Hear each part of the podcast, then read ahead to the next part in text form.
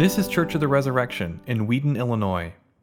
Uh, last week we finished up our series on who counts, who matters to God. And so now for the uh, rest of Epiphany Tide, we'll be uh, reading and preaching on our lectionary reading. So today, uh, our gospel story is Luke chapter 4. So go ahead and turn there in your Bibles.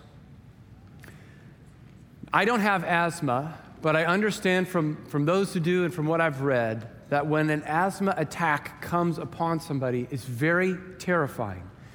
They begin to feel the constriction of their breathing, and this causes a panic, which exacerbates the condition because what makes asthma worse is when you panic, and what you need to do is stay calm and take a deep breath. But that's the very thing that when you're having an asthma attack, you, you can't do. You can't stay calm and take a deep breath, the asthma attack has removed that ability from you. And so the one thing you need to do is the one thing you can't do. And I wonder if for all of us, that's a comparison, something we can relate to when we're having an attack of unbelief. We feel and sense that our faith is beginning to erode. Our trust in the Lord, our belief in His goodness is starting to fade. And all of a sudden, our heart, our soul, our mind, our, our belief organs start to seize up and we panic. And what makes it worse is the one thing we know we need to do trust the Lord, just believe in Him is the one thing we're struggling to do. And we need the Holy Spirit to be the divine inhaler, to come and breathe life from outside into us, to clear up our lungs, breathe faith and heal our unbelief. Because one thing that we cannot do is we cannot minimize the importance of faith. In order to make ourselves feel better, it's not going to work. First, it, we would have to be false to the scriptures. Just a cursory reading of the Bible and especially the Gospels, we see how important is faith and belief and trusting in God without reservation, with abandon, as they say. It's all over the place. We can't get around it. So we can't minimize the importance of faith. That's something we cannot do. And the gospel story today highlights this very fact of the need of faith. But what we can do is we can understand our need to be healed of unbelief. That we, in many ways, are like Nazareth, where Jesus was familiar, he was domesticated,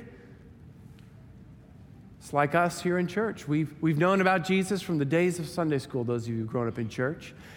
And so, here, like in Nazareth, our favorite, pro, our favorite beatitude, rather, is Blessed are those who expect little, for they shall not be disappointed.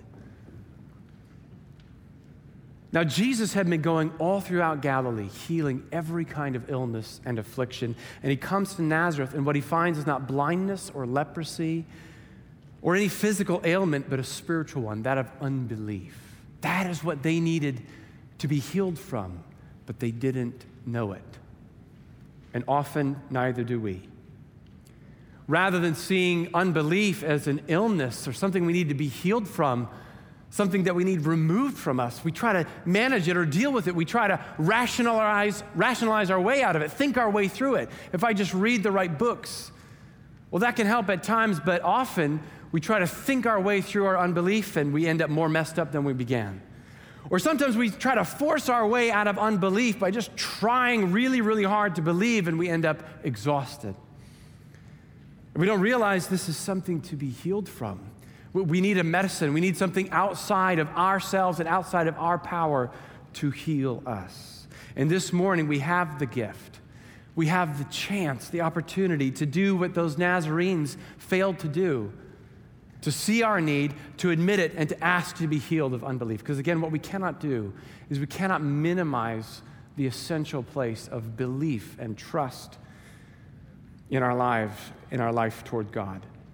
Because the clear truth of the story of Jesus being rejected at Nazareth is that unbelief will limit God's ability to be at work in your life. Or if we flip that upside down and, and state it positively, we can also say faith is the open door, the green light for the power of God to be at work in your life. So as we turn to Luke 4, we'll back up a little bit from where we read to verses 14 and 15. These give a description of what had been happening prior to Jesus coming to Nazareth. He's going all throughout Galilee, and he's preaching and he's healing, and the report of this is going ahead of him. So now all of Galilee is hearing about this Jesus of Nazareth. In verse 16, we see he comes to Nazareth, and as was his custom, he goes into the synagogue. So there's a pattern. When he comes to a new town, he goes to the synagogue. And it also says that he found the place in the scroll where then the passage from Isaiah 61 the Spirit of the Lord is upon me, he's anointed me to declare good news to the poor, heal those who are blind, declare captivity, uh, captives free, uh, set free the oppressed. That beautiful passage from Isaiah 61 that's quoted there in Luke chapter 4. He reads this. Now, what's interesting there is typically at that time, the readings in the synagogue were just done in course, meaning we just picked up where we left off the week before. So you wouldn't go and find a place. Jesus went and found the place where these words were written because he had an intentional message. He had something he wanted to say. And when it says this was his custom, this is the pattern, we can assume that Jesus is on an Isaiah 61 tour. His disciples, they've got the t shirts that says the anointed tour on the back, and there's like a list of all the towns that they've been to. And Jesus is doing the same thing. He's opening up Isaiah 61, he's preaching on it. And then, as even now in healing ministries will do, you don't just preach and teach into something, you invite people to receive the healing that you taught on. So he's going into synagogues all over Galilee. He's saying, This is fulfilled in me the healing of blindness, the setting free of those oppressed, especially by uh, unclean spirits, and other illnesses. I'm here to heal you. And then, who would like to receive? And in every town, people respond, and in every town, mighty works are done until he comes to Nazareth. Nazareth was unique. In Nazareth, something went wrong, and when we look at the account from Matthew and Mark's perspective, who also tell the story, they tell us exactly what it was. At the end, it says, And Jesus marveled, he was astonished at their unbelief, and he could do no mighty work there. That's what Mark's gospel tells us. It tells us that Jesus was limited in his ability for the power of God to be at work through him because of their unbelief. That's what went wrong. But wait, let's go back to the story because at first it seems like everything is going so well. What happened? So if we look at verses 18 and 19, that's where we have the quote from Isaiah. Jesus reads that. He rolls up the scroll. The eyes are on him. They're anticipating. They're ready for what he has to say. And he begins to teach. And he says, This is fulfilled in me. And verse 22 all spoke well of him and marveled at the gracious words that were coming from his mouth. Everything seems to be going well, yet this is the same story that ends with them trying to toss him off a cliff. What happened? Well, if you look between the word mouth and the word and, after that period, there's a space on your page it's about three millimeters large. In the actual story, we don't know, but something happened in that space. And the people started connecting dots and asking questions. And the seeds of unbelief started sprouting up. And they said, wait a minute, we know this guy. We grew up with this guy. And now he's not only claiming to be Messiah with, with these great powers, but he's claiming to be God in the flesh, the Son of God. And that's too much for them.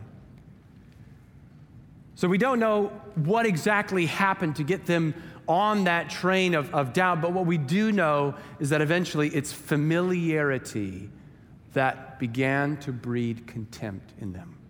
Again, we get some help from Matthew and Mark's account, where they tell us that the questions they're asking are Don't we know his family? Aren't his brothers here and his sisters? We know them. In other words, we know this family. Nothing amazing is going to come from this family. They're too poor to send anybody off to college. Where did he get this wisdom? He's the carpenter. Where did he get this power? We, we never saw this in the 30 years that we knew him and grew up with him. And so, because of familiarity, they do not believe. Apparently, as the village carpenter, he was pretty normal. The, the tables that he made were not clearly divine.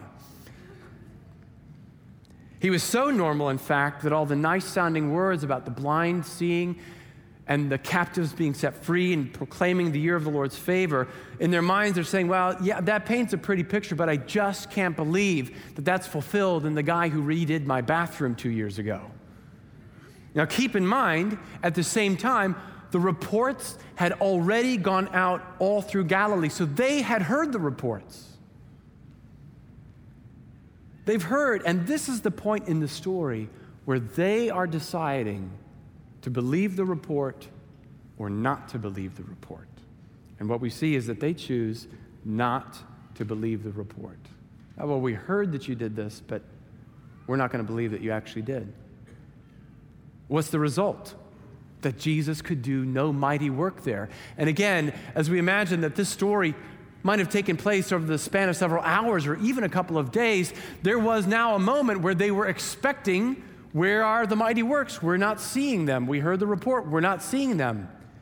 And it further fuels their unbelief. Jesus is aware of what's happening. When they say, Is this not Joseph's son? He knows and understands all that's happening, why they're doubting.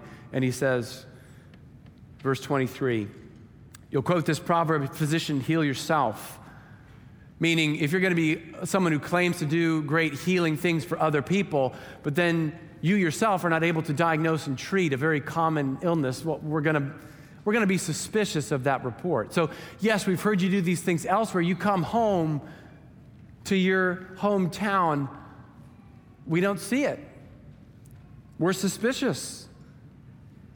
And he says, You're saying in your hearts, do hear what we heard you did at Capernaum. Now, there's a difference between do hear what you did at Capernaum and do hear what we heard that you did.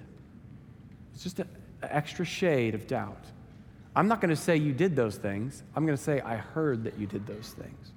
What happens to you when you hear a report of miracles or visions or healings that are happening here, even in America, around the world?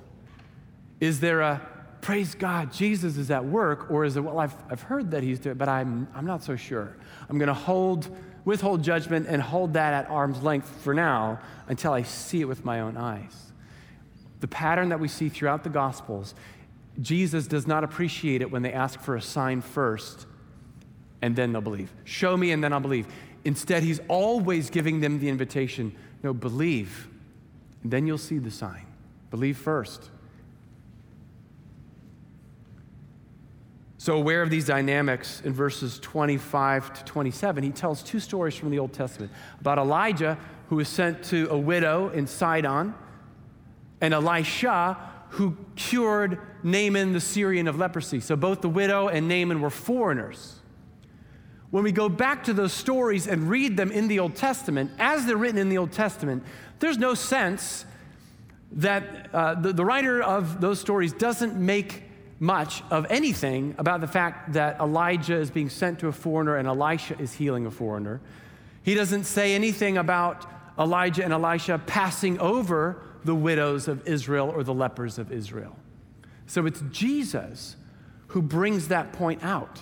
That's not in the original story, that's his commentary, which means he's intentionally trying to make the point. And what's the point that he's trying to say?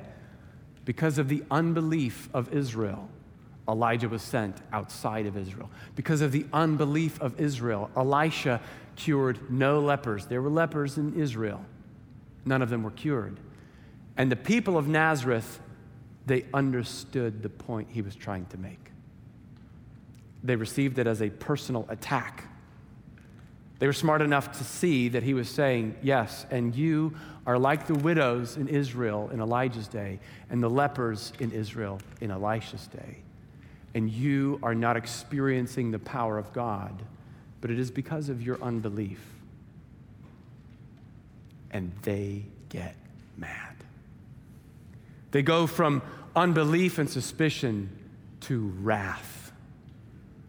And they who were marveling at his gracious words just a time before this, are now forcing him to the edge of the cliff on which their town is built in order to throw him down and kill him. It's a crazy story when you consider it from beginning to end. For the, the Nazarenes, what they just could not believe is that the guy they grew up skateboarding with is now claiming to be Messiah, and even more than that, divine God. And again, we can understand this a little bit. Somebody you grew up with who was overall a decent person now is claiming to be divine. You might have the same reaction. But for us today, who have now grown up 2,000 years since this story, 16 centuries since the Council of Nicaea, when the truths about Jesus being fully God and fully man were, were nailed down once and for all. We who have lived on that side of, of that history and have grown up in Sunday school knowing and hearing that Jesus is God, we may not be offended in the same way that the Nazarenes were. They, they just they could not handle that the Jesus they grew up with is God. For us, that may not quite be the issue. That truth is no longer extraordinary to us. Not because it's not extraordinary, it is, but because it's familiar. Yeah, I've known that all my life. And what's familiar is no longer extraordinary. Shouldn't be that way, but that's, that's our experience, isn't it? All the more to the point that we are Nazareth and that there's a Jesus that we've grown up with. Not in the same way that the people contemporary with Jesus literally grew up with him, but you, if you've been in the church, your whole life or for a long time, you've grown up with Jesus. And maybe you're not saying, I just can't believe that he's divine, but for us today, I wonder if our unbelief takes more the form of, yeah, I just can't believe that the Jesus I grew up with is really active and a part of my life right now. Yeah, I know that he's there up in heaven at the Father's right hand. I, I believe that. I even believe the stories and the miracles. I don't outwardly reject them. They're all kind of part of my culture and how I understand who I am. He's there, but I have a hard time believing that He's here, that He's with me, that He wants to shepherd me and guide me, that He wants to help me and hear me and heal me. That's where I think we have a hard time believing in the Jesus that we grew up with, doing miracles in our day, hearing our prayers. And so, like at Nazareth, we often respond to our own unbelief with wrath towards God and rejection of Him. Just like in the story. Once they realized that He was convicting them of unbelief, He's saying, Look, this is unbelief. They respond with wrath and they try to kill Him. They push Him further away and we do the same thing. We get to that point of unbelief where we say, God, I, I, just, I just don't believe you're there for me. And then we move from there in unbelief and we, we turn to the pushing away. So I, I'm, I'm giving up on you. I'm giving up on prayer. And also, I am angry. Had a conversation just this week with a young man saying, if God would just do what we were asking for, it would be so much easier for me to believe in His goodness. Doesn't He want that? Doesn't He want me to believe in His goodness? Why does it seem like my prayers are going nowhere? It's a familiar place for many of us. And as I walked away from that conversation, I said, I, I know for a fact He's not the only one who's feeling that way today. I know for a fact He's not the only one who's ever felt that way. And we become angry and we say things to God and we harbor attitudes and things in our heart against God that we never thought we would say or feel. Have you been there? It's a really awful place to be. You feel that paralysis and that helplessness of that asthma attack, and then you couple that with now the shame of, look what I'm capable of. Look what I've done. No one wants to be there. No one loves unbelief. And I want to say to you this morning if that's anywhere close of where you are today or been this week, then hear me now. no matter how bad it is, no matter what trial you are in, your story is not over yet. That is so important to hold on to. That three letter word, yet, that's where God lives. That's where faith dwells. Your story is not over yet. And God has not given up on you yet. Let's turn again to the story. Let's see something really interesting. Verse 29. And the strange climax of the story, they rose up and drove him out of the town, brought him to the brow of the hill on which their town was built, so that they could throw him down the cliff. Now, what I want us to sit with for a little while is imagine that space. Again, we don't know exactly how far it is, but imagine the space between the town and the edge of the cliff. And imagine Jesus letting himself being forced along and pushed. He's not resisting. Why? Have you ever wondered that? Why does he let them bring him all the way to the brow of the cliff before then he turns and miraculously escapes and walks to the crowd supernaturally? Why didn't he do that right away? Well, I wonder if it's maybe for a couple of reasons. One, he actually wants that visceral memory of that moment on, for those who participated in that moment. To perhaps be a wake up call later on to say, oh my word, look what I'm capable of.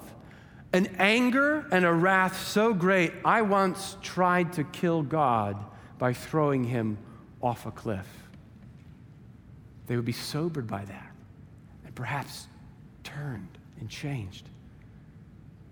This would happen again, by the way, later in Jesus' life, where the wrath of man and the anger of man would not try to throw him off a cliff, but would hang him up on the cross.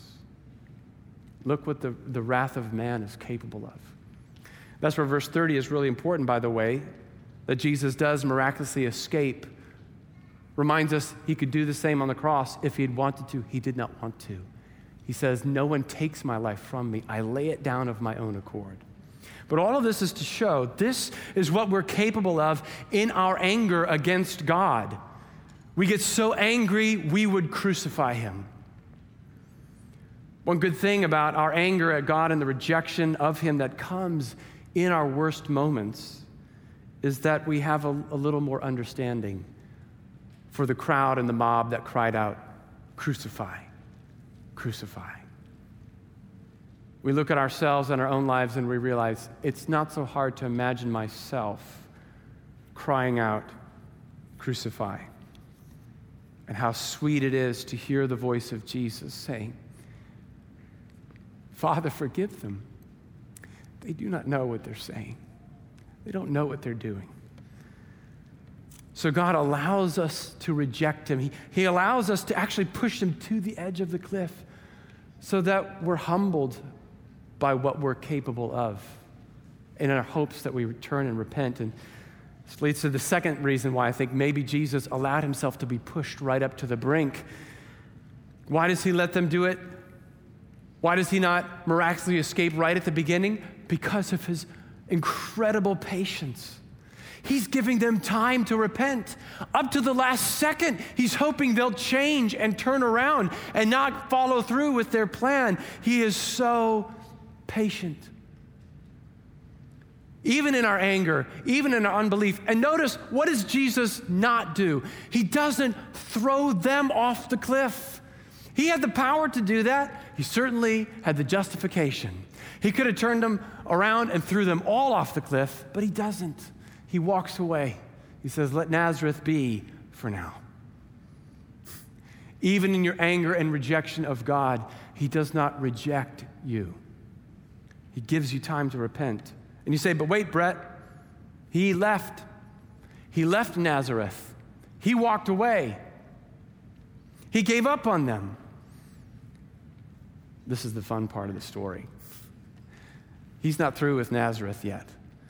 Again, in Mark and Matthew's account, we learn that in the crowd that day were his brothers and his sisters, and even named some of his brothers, one of them being James.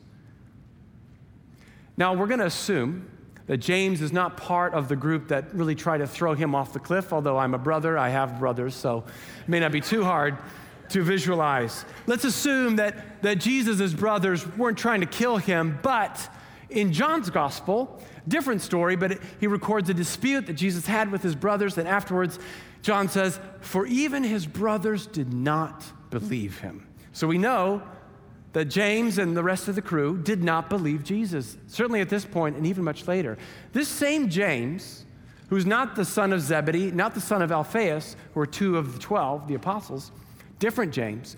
This is the James who wrote the letter James, a book of the Bible. It was this James who became the first bishop of Jerusalem, who was there that day rejecting Jesus and later on repented and came to believe and came to be one of the pillars and leaders of the church. And others of Jesus' kindred did as well. There are other records of different ways that they served and were leaders in the early church. So Jesus did not give up on Nazareth. He doesn't give up on you. So, yes, God is so patient with our unbelief. But let's bring it back to the main point, which is that doesn't mean that we like unbelief. That doesn't mean that the goal is unbelief. And the last thing we want to do is make friendly with unbelief. Now, remember what we were saying at the beginning unbelief is an illness and an ailment, it is a disease that we want to be healed of. And oh, that we would do differently today than Nazareth did.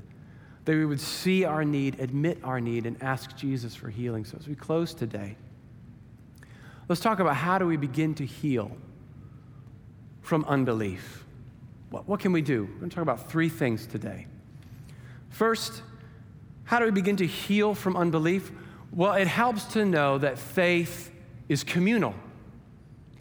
You didn't learn the faith in isolation, much like you didn't learn the English language in isolation or whatever your primary and first language was, you learned it by being a little child immersed in a community of others who spoke that language. Same thing with your faith.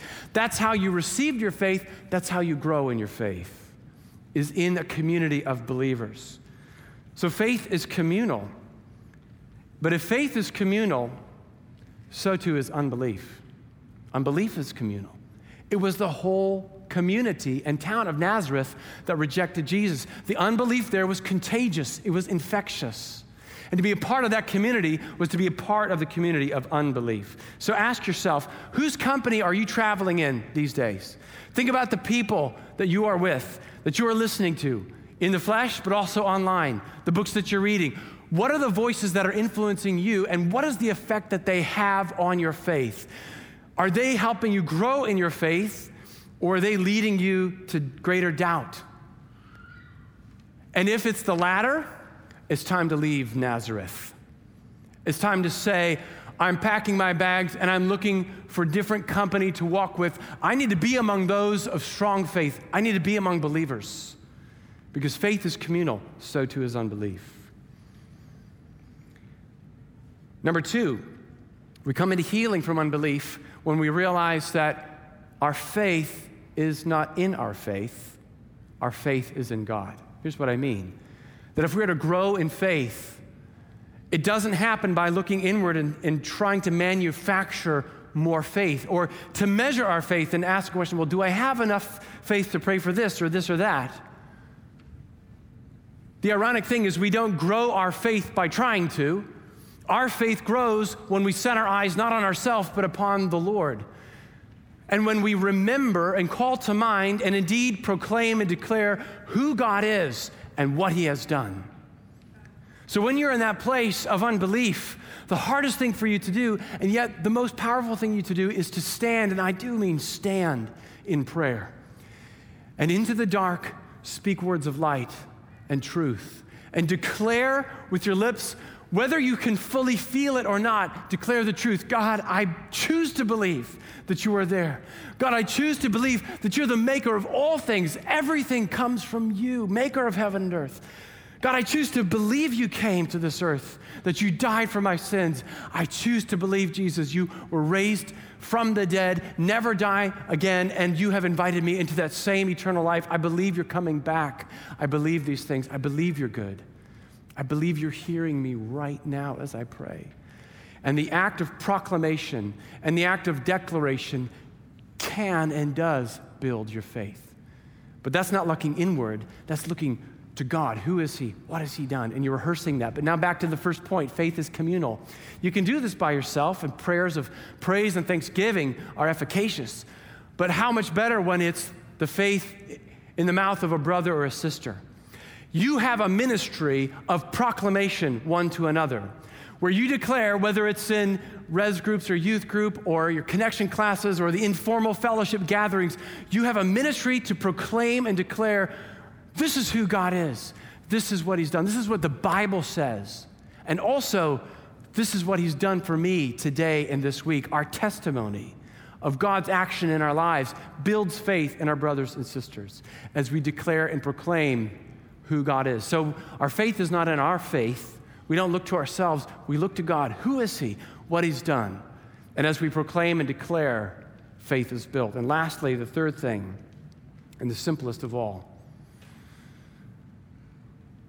we begin to heal from unbelief when we understand and acknowledge that it's a disease and it's a disease that I have and that you have, and that Jesus can heal it. So, in that place of humility, in that place of, of repentance, Lord, forgive my unbelief, we also come with openness and saying, Increase my faith heal my unbelief. So, Lord, as we close today and as we think about coming to confession, as we think about coming to your holy presence at the altar, Lord, we do come humble, aware of what we are capable of. We know our anger and our wrath towards you, and we say, even now, it is unjustified. It is unjustified, and we're sorry. We thank you for your patience that you do not reproach us, you don't throw us off the cliff. And we do pray, Lord, that as we confess our sins, as we receive your very real presence into our souls, that you would build the faith that sees you amidst our doubts.